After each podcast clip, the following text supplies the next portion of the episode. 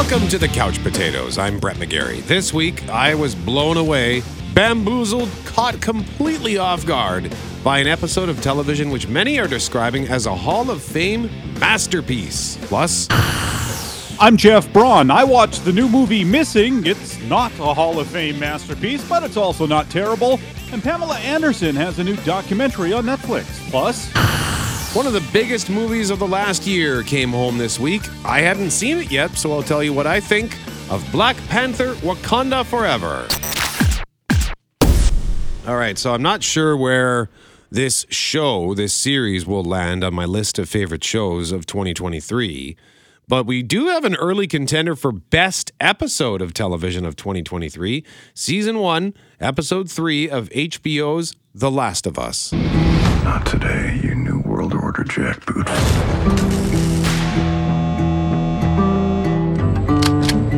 My name's Frank. Here's the thing, Frank. If I feed you, then every bum you talk to about it is gonna show up here looking for a free lunch. And this is not an Arby's. Well, Arby's didn't have free lunch, it was a restaurant. Sooner or later, there'll be raiders. They'll come at night, quiet and armed. Call Joel.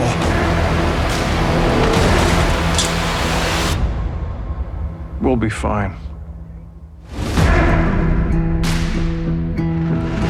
So we'll talk about this episode in a moment. And I, I did discuss the show already a couple weeks ago. So just a quick recap in case you missed that or you don't know what the show is The Last of Us.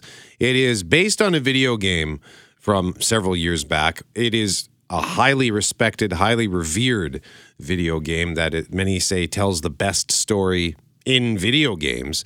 And it's set in a world that has been destroyed by a pandemic that's turned everybody into these fungus infected zombies. So the people who are left, the survivors, they all live in these fortified quarantine zones that are run by their militaristic government.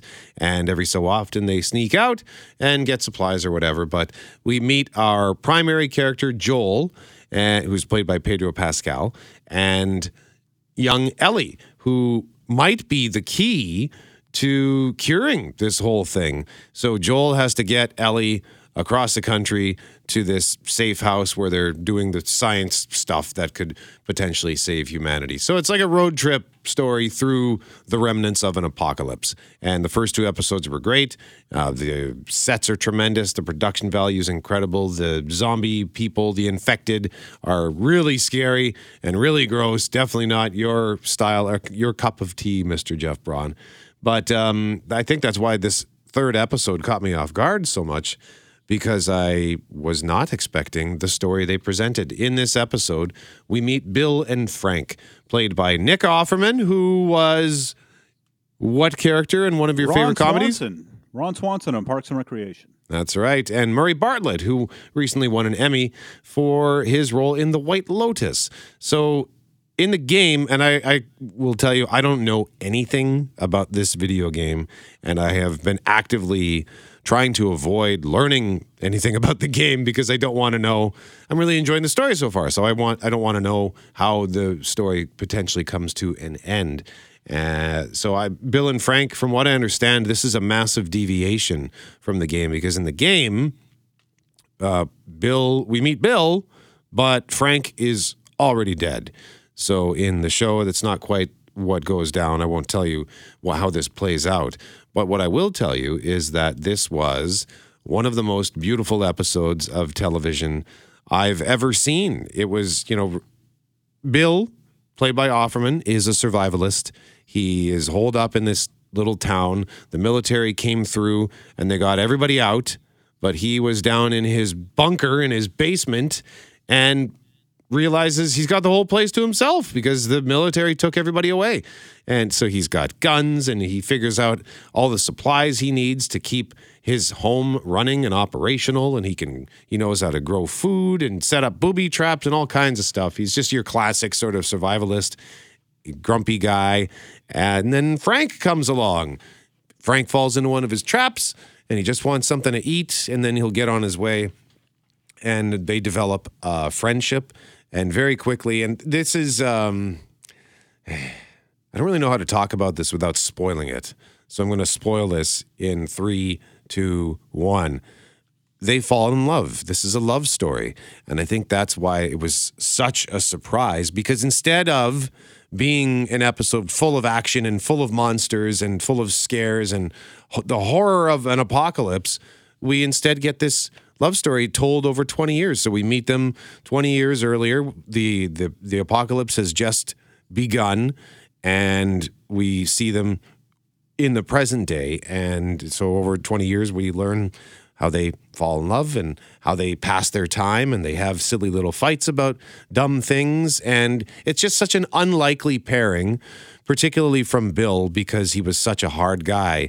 But clearly, underneath his hardened exterior was this teddy bear with a heart of gold. And Murray Bartlett was also fantastic. So both of these guys gave excellent performances. And yeah, it was just it, never in my wildest dreams did I think that in a show about an apocalyptic event where the world has been just ravaged by all of these infected fungal zombies, did I expect to find one of the best love stories I've ever seen on screen. And I would suggest that you could potentially watch this one episode and enjoy it as a self contained story. Even you, Jeff, because the, the gross stuff there really isn't a lot of that in this. Uh, there's one scene that's you see one of the monsters, one of the infected, but otherwise, nah, you might be able to get away with this one. So some will dislike That's that it tempting. deviated. Sorry, go ahead, Jeff. I was just going to say that is very tempting because uh, Nick Offerman was excellent in a dramatic role in that show Devs a couple of years ago. So uh, um, uh, while he's mostly known for comedy, he's proven even before this that he can do drama. So I'm not surprised, and I'm kind of intrigued by the the story here. Yeah, so you mean uh, some will dislike that it deviated from the game. Some will dislike the love story component. Some will dislike that, relatively speaking, this was a slow episode without a lot of action. Like it is bookended at the front end and the back end with Joel and Ellie because they are going to see Bill and Frank because they need some help, they need some supplies. And then that's where we learn who Bill and Frank are and how they met and you know how they their friendship with Joel developed over the years. So I loved it. It was a sensational episode of television. So you can watch it on demand on Crave if you missed it, and uh, if you want to get caught up on all three episodes so far, they are also available on demand through Crave. Meanwhile, a big movie arrived on Disney Plus this week: Black Panther: Wakanda Forever. There is a new world power.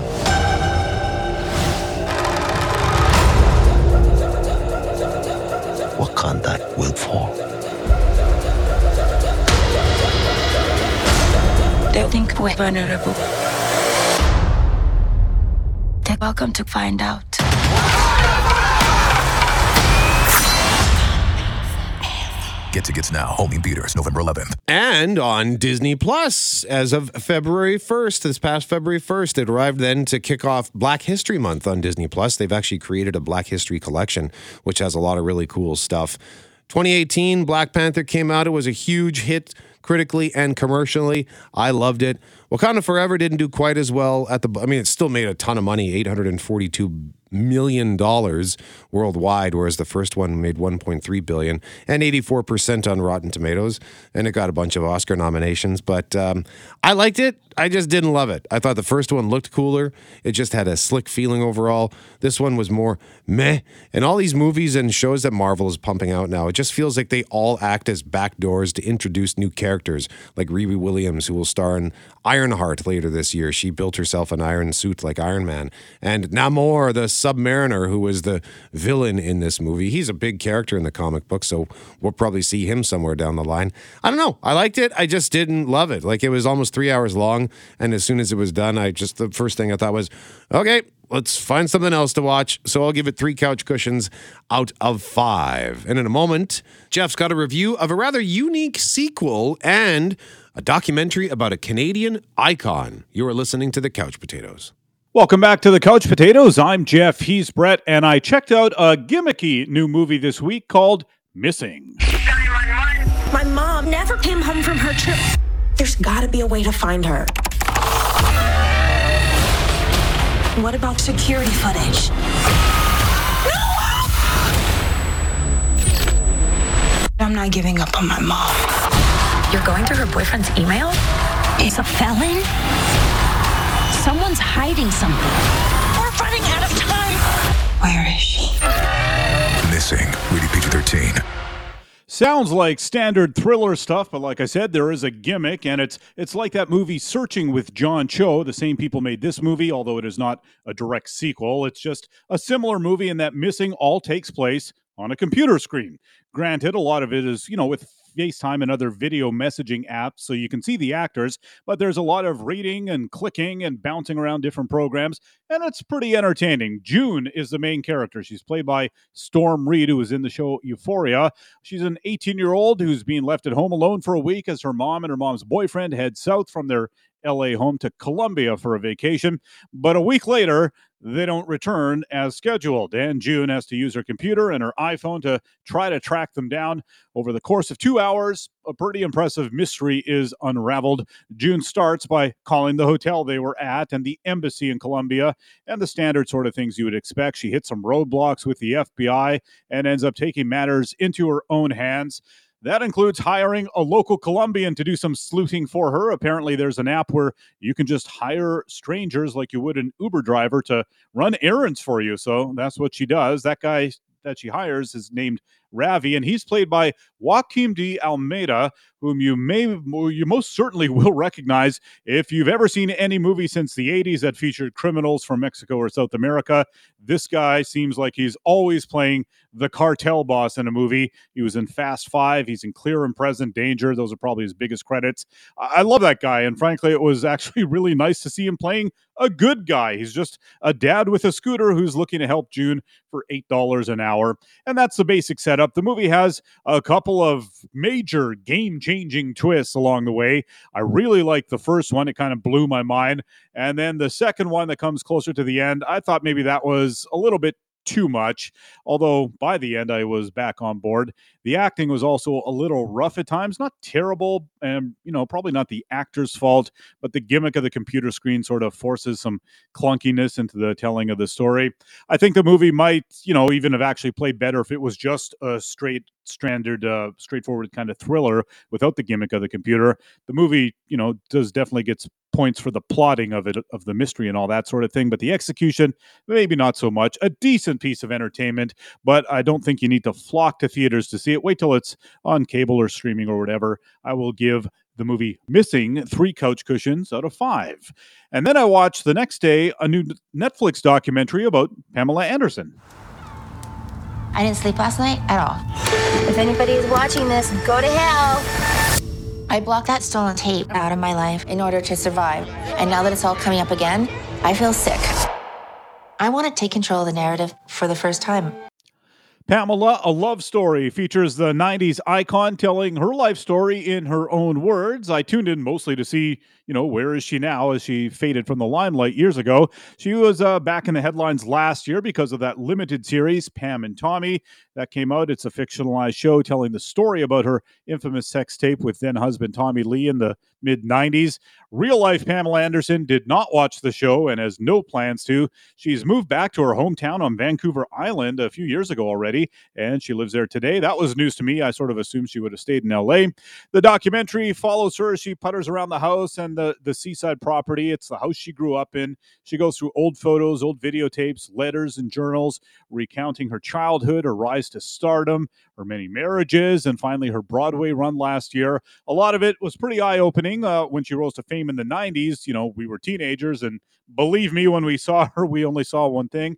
Now, years later, it's nice to learn more about her as an actual person.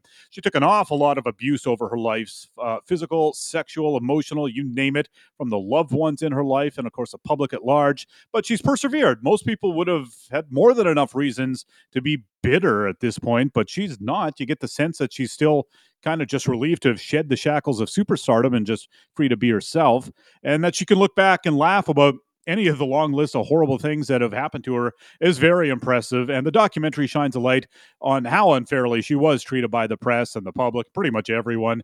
Uh, you know, Jay Leno may have had a lot of laughs at her expense in the 90s, but Pamela Anderson is having the last laugh, and time has proven that. As you would expect, the documentary does spend a lot of time on her love life The most time of that, of course, spent on her relationship with Tommy Lee from their four day courtship that led to a quickie wedding, their kids, the sex tape fiasco, and the end of their relationship. The other boyfriends and husbands are also covered, although in much less detail, but they did not impact her life as much as Tommy did. And I, always forget that she was briefly married to Kid Rock. He's gross, but she says he was good to her boys, so I guess that's something.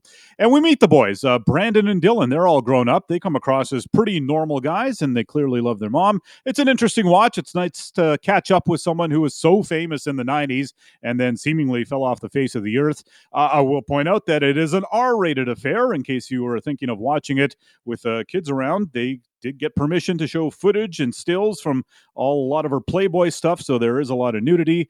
Um, but uh, that's not the only reason to tune in. There's a, a, lot of good stuff in this documentary. Pamela, a love story, out now on Netflix. It's about two hours long. Definitely worth a watch if you uh, at all have an interest in Pamela Anderson. Thanks for putting this on my radar because I very much enjoyed that Pam and Tommy series last year, which was so eye opening from the, you know, putting it into perspective of just how much it damaged her life. I never really thought about that. I just kind of thought of celebrity sex tape. That's kind of neat, uh, Yeah. whatever. And uh, the effect it had on her life, on her career was horrible. And uh, you make a great point when we were teenagers, when she was a big star. Like the first, I remember going to uh, a Mac's convenience store, which they're now known as Circle K. And I had just recently turned 18 and I thought, oh my God, I, I can buy Playboys now. And I bought, and the one that was out that month was Pamela Anderson. So that was the first Playboy I ever bought. And uh, all my buddies were like, oh my God, show me the Playboy. So anyway, but then now I'm going to go watch this documentary. Up next, we're going to tell you what's new at the movies this weekend. And I didn't just go to Wakanda this week in the Marvel Cinematic Universe, just aimed a little bit smaller, shall we say. You're listening to the Couch Potatoes. I'm Brett. He's Jeff. We are the Couch Potatoes. A couple of interesting new movies out in theaters this week. One of them from director M. Night Shyamalan, Knock at the Cabin. We were called and are united by a common vision, which has now become a command that we cannot ignore. The four of us are here to prevent the apocalypse. Your family has been chosen to make a horrible decision. If you fail to choose, the world will end.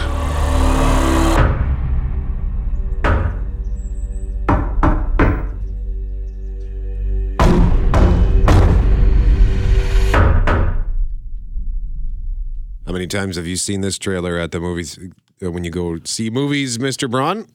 I think I've only seen this one maybe once, and I think I, as soon as it started, I was like, "Hey, you know what? I should go to the bathroom before the movie starts." Okay, that's fair. It's based on a book from 2018 called The Cabin at the End of the World. Uh, the cast includes Dave Batista, Jonathan Groff, who was in Hamilton and uh, Mindhunter on Netflix, Rupert Grint, of course, from Harry Potter, and Abby Quinn from Little Women, Jeff. Yes. While vacationing at a remote cabin, young girl and her parents are taken hostage by four armed strangers who demand the family make an unthinkable choice to avert the apocalypse. They have to choose one of them to sacrifice. And with limited access to the outside world, they must decide what they believe before all is lost. Looks creepy, but it also looks like it might be another slightly underwhelming offering from Shyamalan. 72% on Rotten Tomatoes. Not terrible, but not great.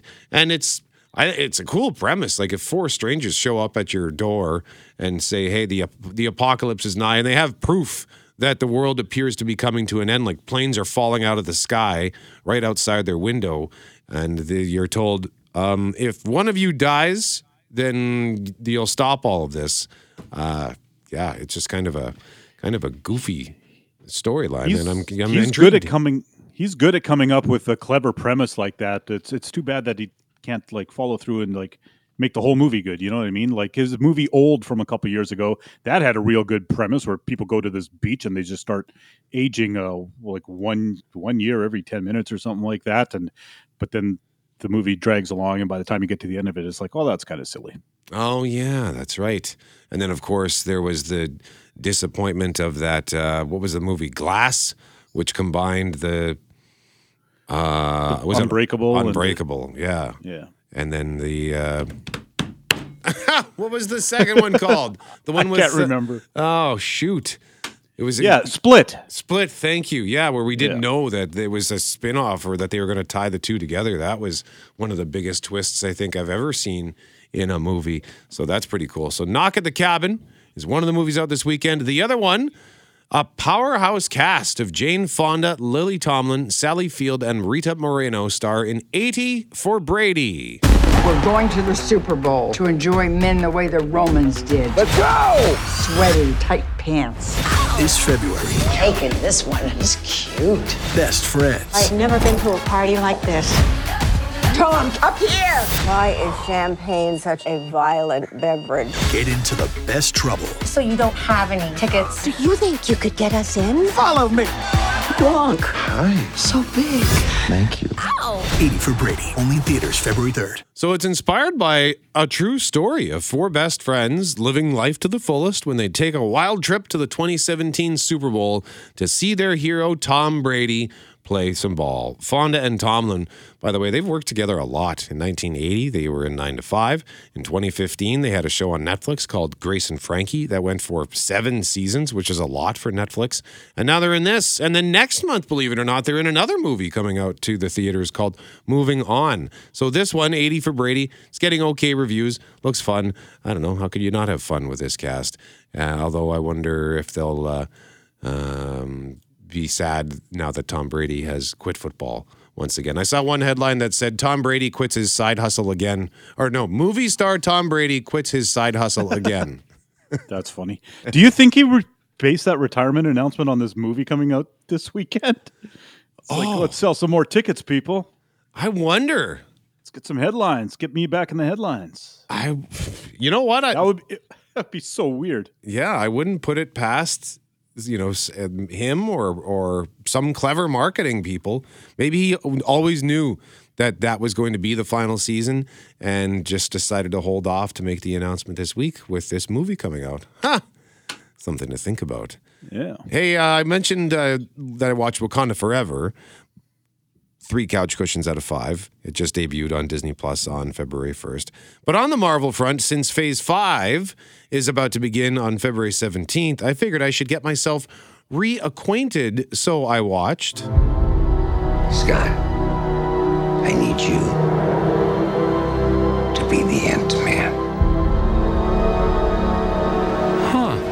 Ant Man from 2015, starring Paul Rudd, Evangeline Lilly, and Michael Douglas.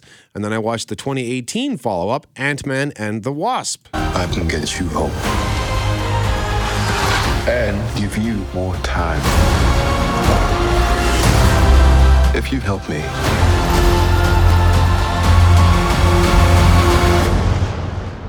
So, what's it gonna be? That was actually not a clip from Ant Man and the Wasp. That was a clip from the next one, Ant Man and the Wasp Quantumania, which comes out on February 17th. And Michelle Pfeiffer, by the way, was added to the cast in 2018.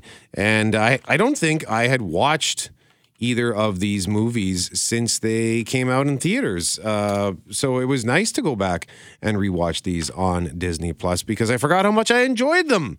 Those first two movies, I you know they were awesome on the big screen. They were great big screen experiences, especially in 3D. If you like 3D, because with Ant Man, his ability is that he can shrink down to like micros- microscopic size. So the visuals in that, seeing him running just even on a table, is a spectacular visual. So that was fun. And the movies are lighthearted. Like Paul Rudd is is you know Thor has become this sort of comic oaf, and Chris Pratt is also sort of this doofus at leading the Guardians of the Galaxy. But Paul Rudd is he's not a doofus. He, he's just kind of a regular guy, and he Paul Rudd is always affable in whatever he's in. So I thought he was a terrific choice to play this role. And his supporting cast in this, Michael Pena. Is just a standout. You remember the What's yeah, yeah, like that should not be funny anymore, but he manages to make it work. And they they have that great gag where he's narrating a story, he's telling a story. So then we get these flash cuts to the person he's talking to, and they voice his narration. So it's uh, of all the Marvel movies, I feel like these ones, even though they still kind of follow the basic Marvel formula, they're more they're lots of fun. So I, if you have not watched the Ant Man movies in a while, I really recommend it because especially the the big fight at the end of the first movie. Uh, the bad guy in the first one is played by Corey Stoll, and a lot of people think he's just a stock villain and he's really hammy. I kind of thought that worked for this movie because it didn't take itself all that seriously, especially with the way they were. It looks like they're they're having this huge battle and horrible things are about to happen, and then they zoom out and show you like how tiny these guys are in their fight, uh, playing up against some toys and stuff. So it's just a great visual. So Quantumania, though, I'm not sure what to think about this because you look at the trailers, it looks like it's going to be complicated as they introduce the next big bad. They've been teasing him. We met a version of him in the Loki TV series. We're finally going to meet Kang. So, what do you think of uh, Quantumania? Yeah, I, I was thinking that too because, like, the MCU is seems to be going like whole hog on either the multiverse or outer space, or in this case, you know, that's uh inner space, I guess you could call it, or something like that. But you know what I mean? Like leaving the real world and going kind of pure fantasy. And so I, I don't know. I, I, sort of the thing I liked about the first parts of the MCU was the real world aspect of it. I mean, I didn't mind the space stuff. I obviously like the Guardians of the Galaxy and that sort of thing. But it's uh if if it's all going to be that sort of thing, it's kind of that kind of rubs me a little bit the wrong way. I think that's why I like the Spider-Man movies because that's you know back in the real world all the time. So we'll yeah. see. All right. So, Ant Man Quantumania, February 17th. No doubt we will have a review for that as soon as we can. And in a moment, Jeff's got a review for a movie that I've been curious about for at least a year, never got around to seeing it. So, I shall await what he has to say about the king of rock. You are listening to the Couch Potatoes. Welcome back to the Couch Potatoes. I'm Jeff. He's Brett. And every year when the Oscar nominations come out, I kind of try to make it my mission to see all the Best Picture nominees before the award ceremony. And this week, I finally got around to watching Elvis. Don't so much as wiggle a finger. I'll be playing the music that I want, music that I love. People wanted to put me in jail because the way I was moving. I would do anything to make sure my mom and daddy never had to live in no poverty ever again. I think if you dream it, you'll do it. You know? Yeah. In the end, you gotta listen to yourself. Elvis, rated PG 13.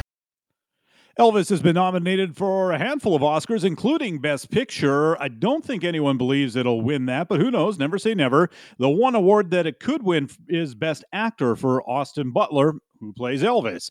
Uh, I'd throw my vote at Brendan Fraser in The Whale or even Colin Farrell in The Banshees of Inisherin, but biopic performances of famous people often win, and you can't get more famous than Elvis Presley. Jamie Foxx, of course, won for playing Ray Charles in the 2000s. More recently, Rami Malek won for playing Freddie Mercury. So there's a lot of precedent for this sort of thing. And you know what? Austin Butler does a great job in this movie. At first, it kind of came off as a guy pretending to be Elvis, but by the end, he had me convinced.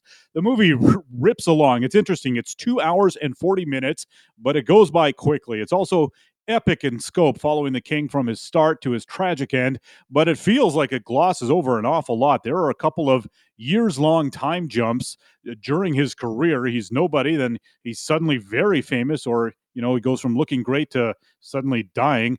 Uh, I'm, I'm, not saying every moment of his life needed to be captured, but I would have expected more time to be spent on his rise to stardom as well as his final descent.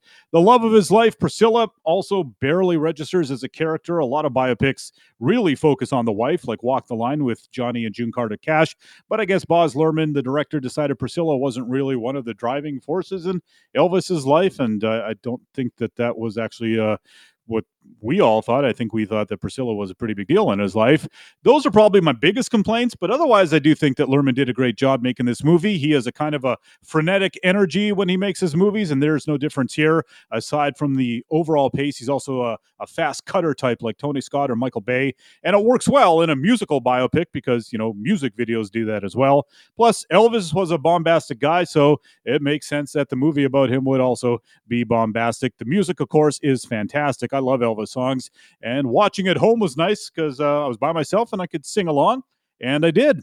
And then finally, there's uh, Tom Hanks. He's been raked over the coals for his performance, which admittedly is pretty strange. But the guy he's playing, Colonel Tom Parker, who was Elvis's promoter, was pretty strange too. So it will work for me. It did take a, a while to get used to it, but then it clicked. He's also the narrator of the movie, but he somehow also still comes off as the villain, which I guess he was.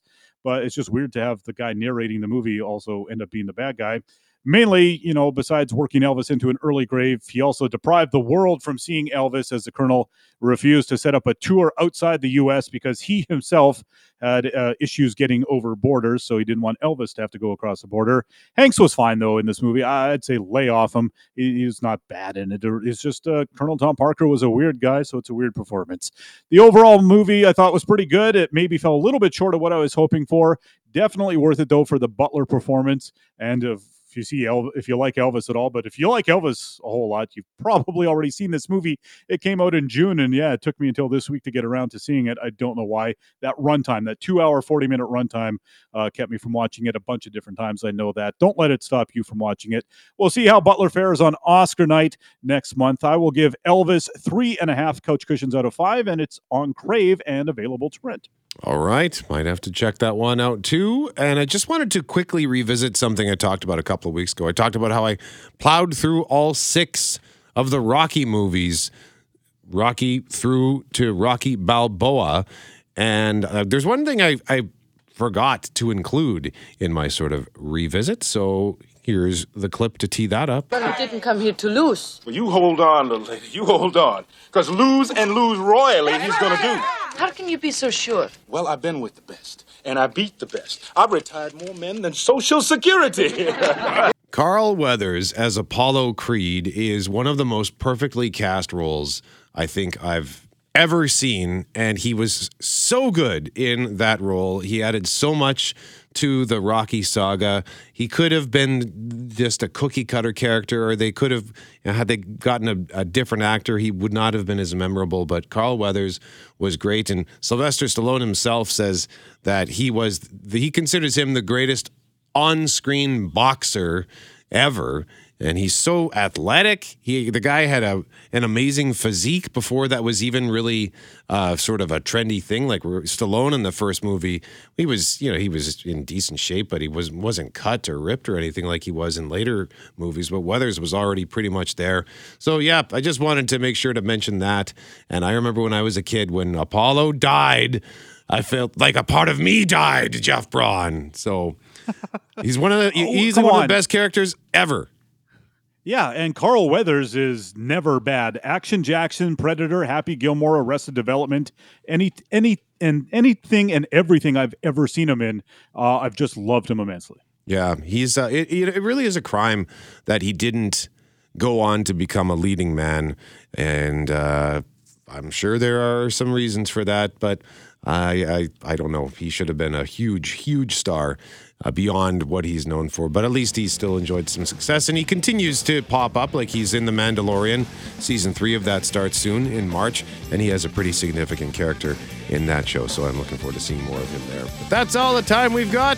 I'm Brett. He's Jeff. We are the Couch Potatoes. Remember, if it requires getting up off the couch, don't bother.